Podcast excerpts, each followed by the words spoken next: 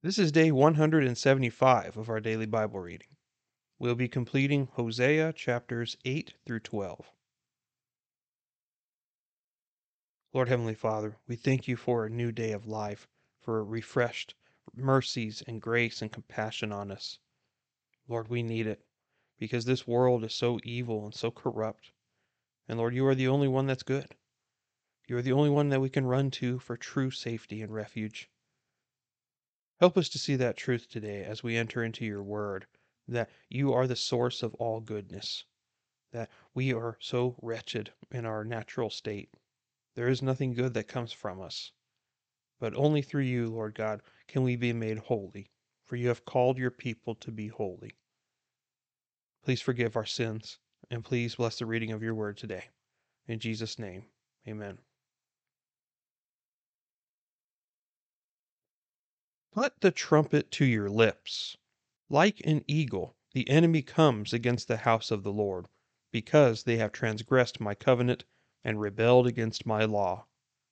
They cry out to me, My God, we of Israel know you. Israel has rejected the good. The enemy will pursue him. They have set up kings, but not by me. They have appointed princes, but I did not know it. With their silver and gold they have made idols for themselves, that they might be cut off. He has rejected your calf, O Samaria, saying, My anger burns against them. How long will they be incapable of innocence? For from Israel is even this A craftsman made it, so it is not God. Surely the calf of Samaria will be broken to pieces for they sow the wind and they reap the whirlwind. The standing grain has no heads, it yields no grain. Should it yield, strangers would swallow it up. Israel is swallowed up. They are now among the nations, like a vessel in which no one delights. For they have gone up to Assyria, like a wild donkey, all alone. Ephraim has hired lovers even though they hire allies among the nations. Now I will gather them up, and they will begin to diminish because of the burden of the king of princes. Since Ephraim has multiplied altars for sin, they have become altars of sinning for him. Though I wrote for him ten thousand precepts of my law, they are regarded as a strange thing. As for my sacrificial gifts, they sacrifice the flesh and eat it. But the Lord has taken no delight in them. Now he will remember their iniquity and punish them for their sins. They will return to Egypt.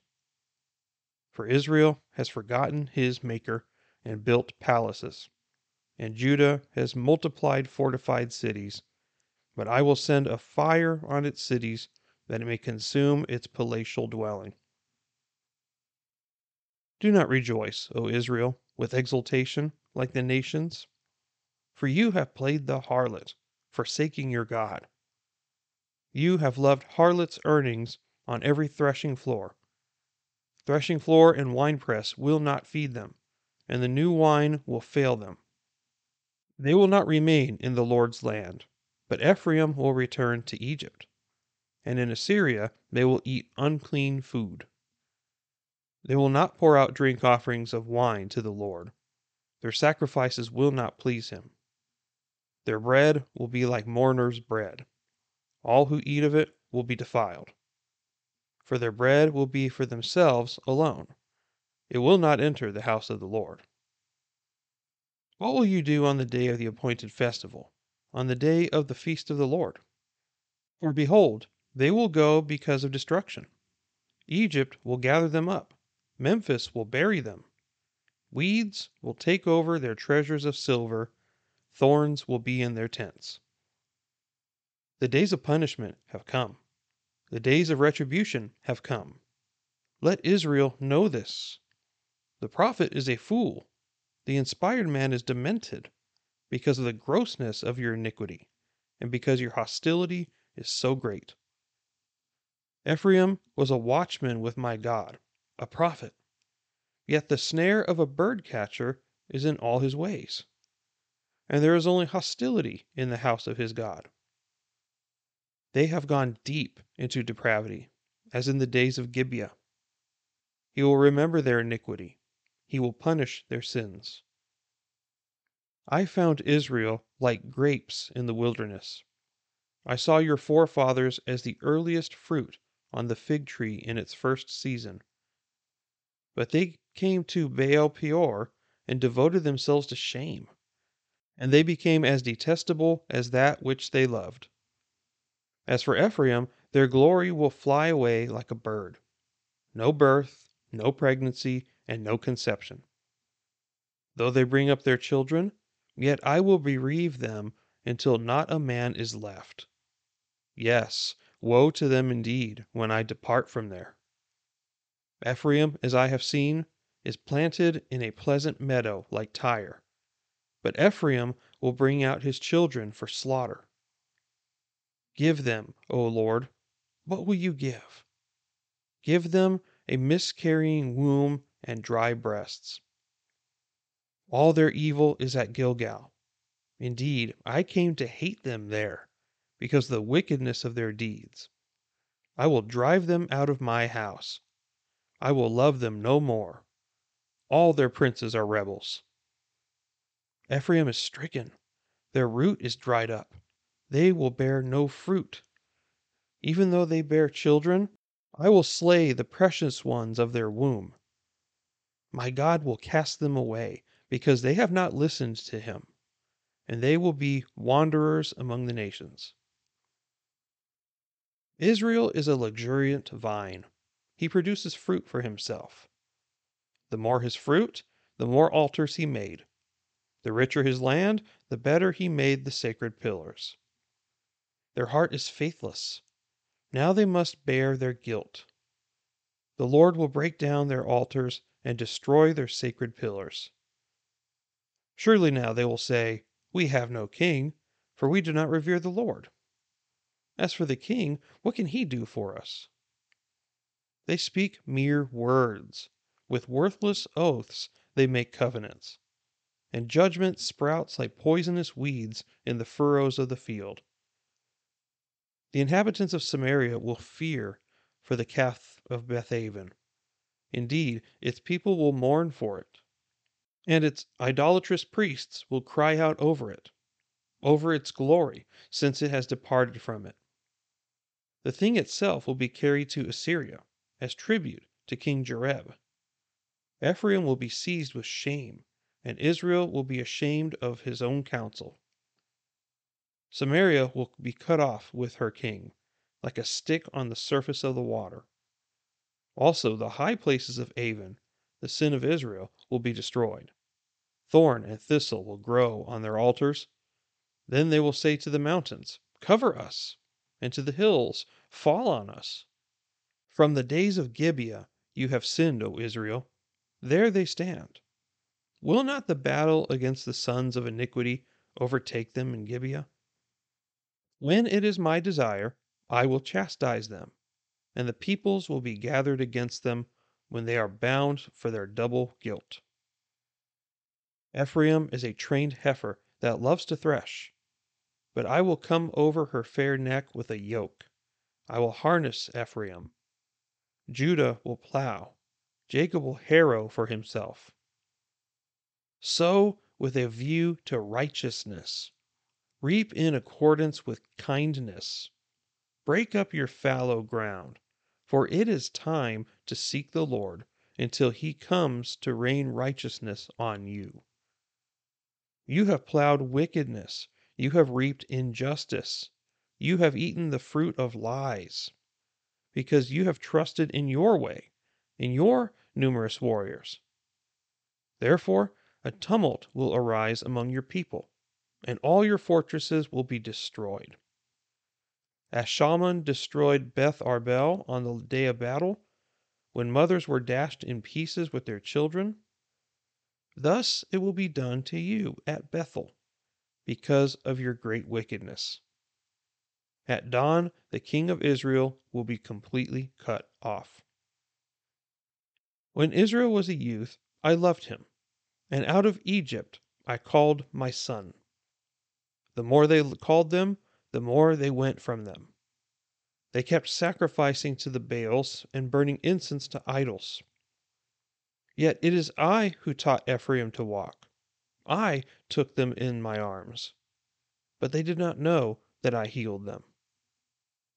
I led them with cords of a man, with bonds of love, and I became to them as one who lifts the yoke from their jaws. And I bent down and fed them. They will not return to the land of Egypt, but Assyria. He will be their king, because they refused to return to me. The sword will whirl against their cities, and will demolish their gate bars, and consume them because of their counsels. So my people are bent on turning from me. Though they call them to the one on high, none at all exalts him. How can I give you up, O Ephraim? How can I surrender you, O Israel? How can I make you like Admah? How can I treat you like Zeboim? My heart is turned over within me. All my compassions are kindled. I will not execute my fierce anger. I will not destroy Ephraim again. For I am God and not man, the Holy One in your midst and I will not come in wrath. They will walk after the Lord. He will roar like a lion.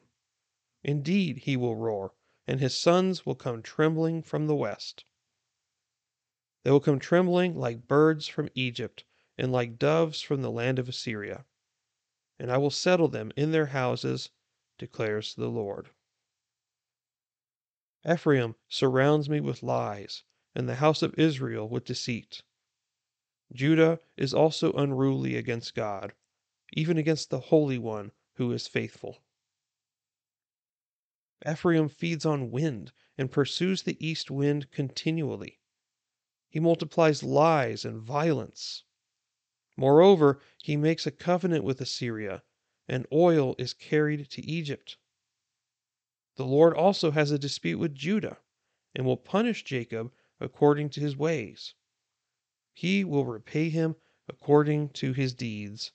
In the womb he took his brother by the heel. And in his maturity he contended with God. Yes, he wrestled with the angel and prevailed. He wept and sought his favor. He found him at Bethel, and there he spoke with us. Even the Lord, the God of hosts, the Lord is his name. Therefore, return to your God. Observe kindness and justice, and wait for your God continually. A merchant in whose hands are false balances, he loves to oppress. And Ephraim said, Surely I have become rich. I have found wealth for myself. In all my labors, they will find in me no iniquity, which would be sin. But I have been the Lord your God since the land of Egypt. I will make you live in tents again, as in the days of the appointed festivals. I have also spoken to the prophets, and I gave numerous visions. And through the prophets I gave parables. Is there iniquity in Gilead? Surely they are worthless. In Gilgal they sacrifice bulls. Yes, their altars are like the stone heaps beside the furrows of the field. Now Jacob fled to the land of Aram, and Israel worked for a wife, and for a wife he kept sheep. But by a prophet the Lord brought Israel from Egypt, and by a prophet he was kept. Ephraim has provoked to bitter anger so his Lord will leave his blood guilt on him and bring back his reproach on him. Okay, pretty short reading today, but the main thing to see is obviously the overarching theme of this whole thing is the judgment of Judah and of Israel, especially Israel today. They seem to be getting the brunt of the punishment here. But why is God so upset with them? He's upset with them for their harlotry, right? That's the overarching theme, and that goes on for the entire five chapters we read today. But in this scripture as well, you can't help but see the heart of God in all of this.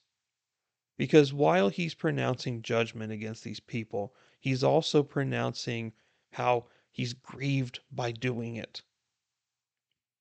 God has feelings, and his spirit is unsettled by the way that his people are acting. In a way, he's grieved to do this. Can't you tell? He doesn't want to punish Ephraim. He knows he must because he must satisfy his justice. And he cannot allow sin to go unchecked because that's the way he is. But yet you see such language of, why are you doing this? I don't want to do this to you. I have given you so many warnings for generations and generations. I have given you all the opportunities to repent.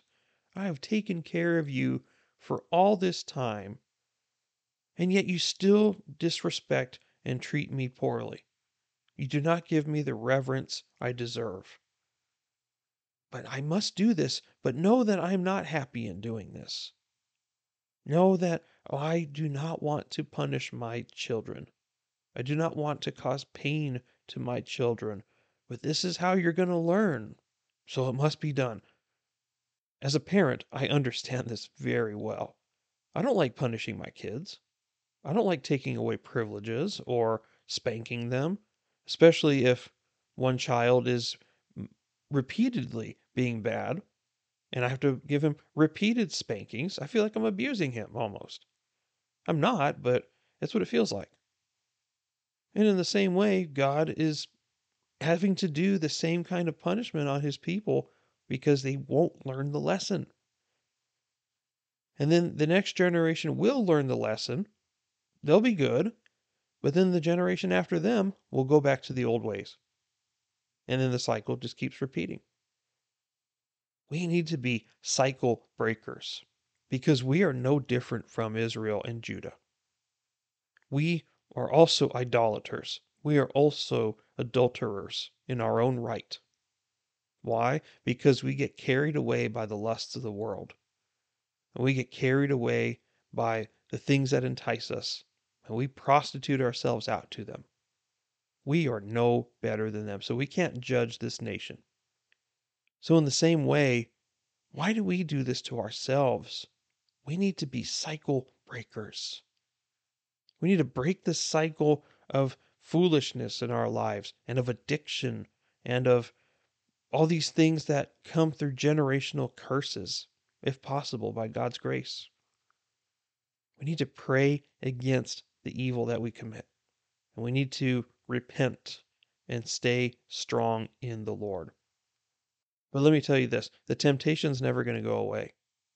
It's going to intensify, actually, because Satan sees that you're being strong, and so he will increase the attack. The more godly you are, the more attacked you will be. It shouldn't bother you, though. You can tune it out, you can ignore it, and you can overcome it through God's power alone, not through your own struggles.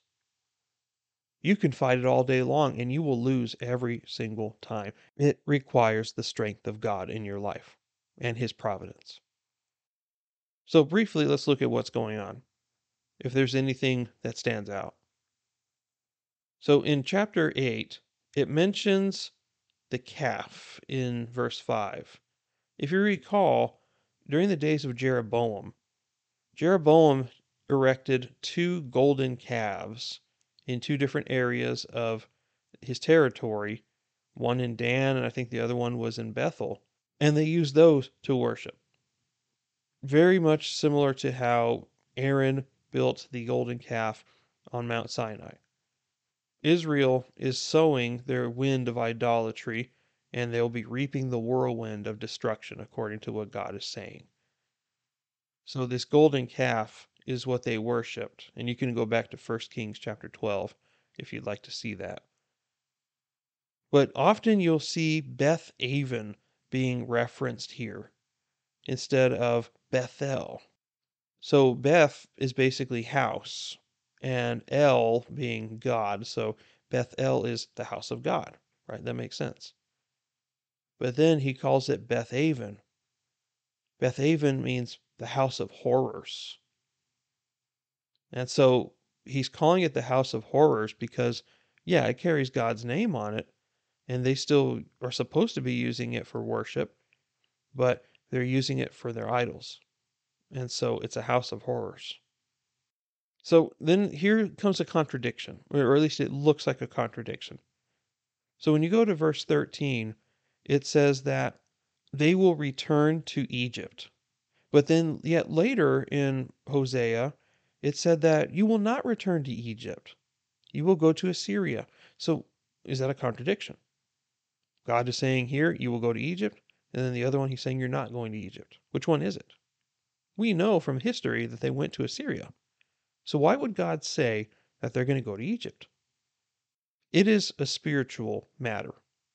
It is a matter of in the same, almost like in the same vein, right? So God would reverse their deliverance from Egypt and send them back into captivity. That's what he's alluding to. He's not saying literally going to go back to Egypt, but just how I re- I took you out of Egypt, I'm going to put you back into slavery just like you were in Egypt. So it's symbolic of what kind of a life they're going to live rather than geographically where they're going to live.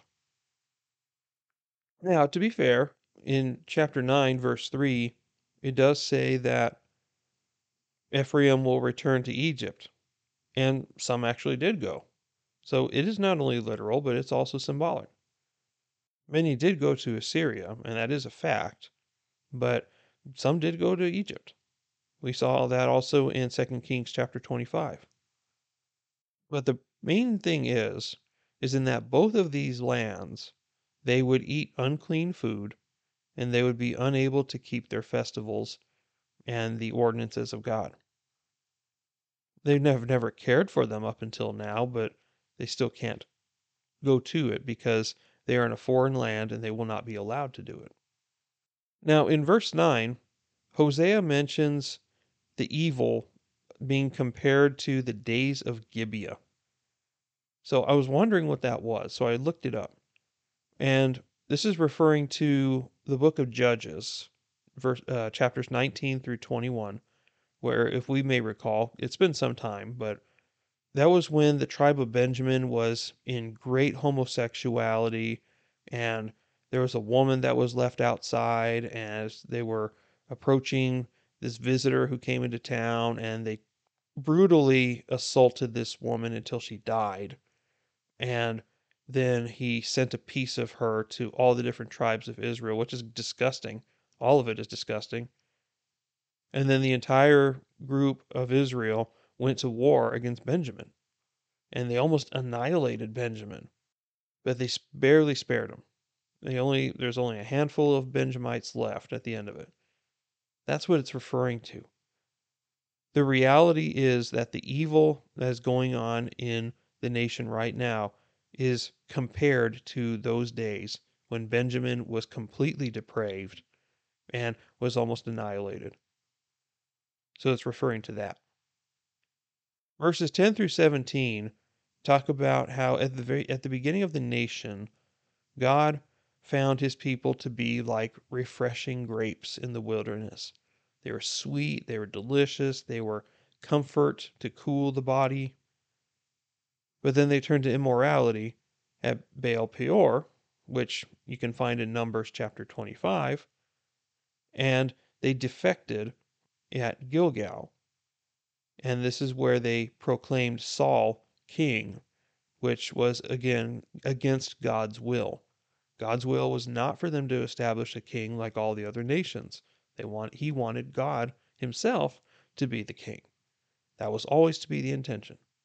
So this is what he's talking about here. How they have been instrumental in doing everything contrary to God's word.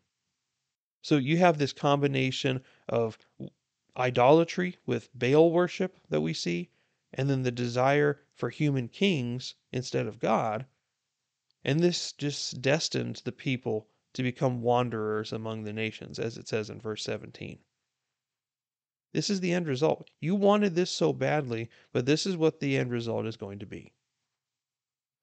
Chapter 10 really reminded me of every other nation in the world, including the United States right now, even Canada as well.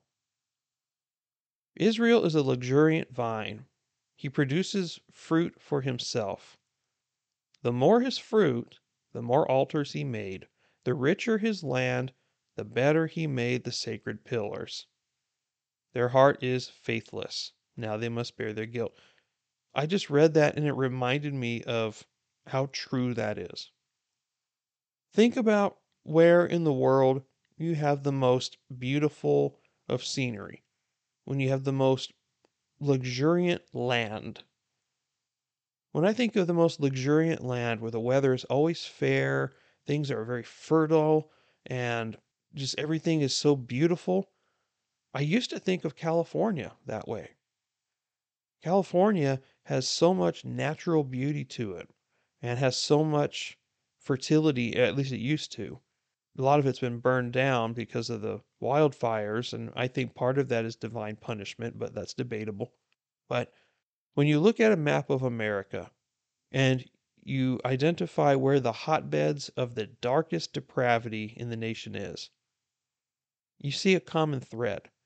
It's always in the places where it is the most fertile of land, the be- most beautiful forested areas, the places that have the most natural resources. There's some truth to it that the more prosperous a land, the more corrupt it gets. I don't know why, but that's the way it is. I mean, obviously, this doesn't apply to everywhere because there are some places in the United States that are very nice to live in, and yet they're not corrupt. But the ones that are the worst right now happen to be some of the most luxuriant ones. So it makes me wonder if the materialism is a part of what has caused them to go astray, thinking that, oh, we are so rich, we have so much beauty here, we we basically just take everything for granted. And I think that has there's something to do with that. Maybe it is the fact that we take things for granted and are not appreciative and grateful for what we have. Isn't that how it is with money, too? It seems like the more money we have, the less grateful we get. So it makes me wonder if this is not what it's talking about here. And this is God's command for Ephraim at this time, but it's also a command for us as well in verse 12 sow with a view to righteousness. Sowing, as in the activity of working, right? What you invest your time in, what you invest your energies and attention in. Sow with a view to righteousness. Reap in accordance with kindness. That should be the natural result, right? Break up your fallow ground, for it is time to seek the Lord until he comes to rain righteousness on you. It is always time to seek the Lord. And he promises that he will cause you to prosper if you do seek him. That doesn't mean all your problems will go away, but he promises you will be successful. Chapter 11, verse 1, is used as a reference of the Messiah. When Israel was a youth, I loved him, and out of Egypt I called my son. If you recall the story when Jesus was a baby, the angel told Joseph to go to Egypt because Herod was trying to kill all the the young boys of the land to try to kill the Messiah. So he fled to Egypt. And they stayed in Egypt until the angel told him to go back. And so that's that same understanding like out of Egypt I called my son and quite literally he called the son of God out of Egypt. Now, here's where you start seeing that part where I'm talking about how where the Lord doesn't want to punish Ephraim like he deserves, because like you see in verse 8, how can I give you up, O Ephraim? How can I surrender you, O Israel? As in, you're my child. Why would I want to give you up? How can I make you like Admah, and how can I treat you like Zeboim? those particular ones are important to understand where that comes from because they were in Deuteronomy chapter 29 and as a reference and they were destroyed with Sodom and Gomorrah. That's why they're mentioned here. They were destroyed with Sodom and Gomorrah as collateral damage from whatever happened to them. They were close enough nearby to where they were destroyed as well. This judgment is imminent, but God would one day roar like a lion to summon his young, and Israel will tremble with eagerness to come back and be restored to this land. That is why it talks about him being a lion in verse 10. And like he says in, at the end of verse 8 as well, all, my heart is turned over within me. All my compassions are kindled. I will not execute my fierce anger. I will not destroy Ephraim again. He has done it before, and he doesn't want to do it again. You see that compassionate heart of God right there. He doesn't want to utterly destroy his child. He wants what's best for his people, but the people have just been so stubborn and don't want to listen. May we not be like this. We cannot. In chapter 12, it briefly talks about Jacob, and it re- recalls Jacob how he was as a man, and then how as the, the nation kind of has imitated it. So Israel and Judah are deceitful, and they turn to the Lord, but then they depart from him. So God uses the illustration of Jacob himself, how from the womb he was grabbing at the heel in his maturity, he contended with God. He wrestled with the angel and prevailed. So it doesn't really say that very clearly in the book of Genesis, but it does say it here that it was the angel of the Lord. It was the preeminent Christ, I believe, to be the one that he wrestled in the wilderness. So again, he calls his people to return to your God, repent and return. Observe kindness and justice, and wait for your God continually. But until they do, they will be going into exile, and they will be in another land, and they will be restricted from doing the things that they used to do. The prophets played a big role in this. And the main prophet that is being exalted here at the end of the chapter is Moses. He was the prophet that led them out of Egypt. So not only was Moses a great man and everything, but God is proclaiming here that Moses was also a prophet. It was never explicitly said in the word of the at the time in the book of Exodus and all that that he was a prophet. But here it is saying that. And it makes sense because what does it mean to be a prophet? It means you speak the word of God. And that's all Moses ever did was speak the word of God. And with that, that's all that I have for today. Thank you for listening. I'm Ryan, and we'll see you next time. Take care, and God bless you.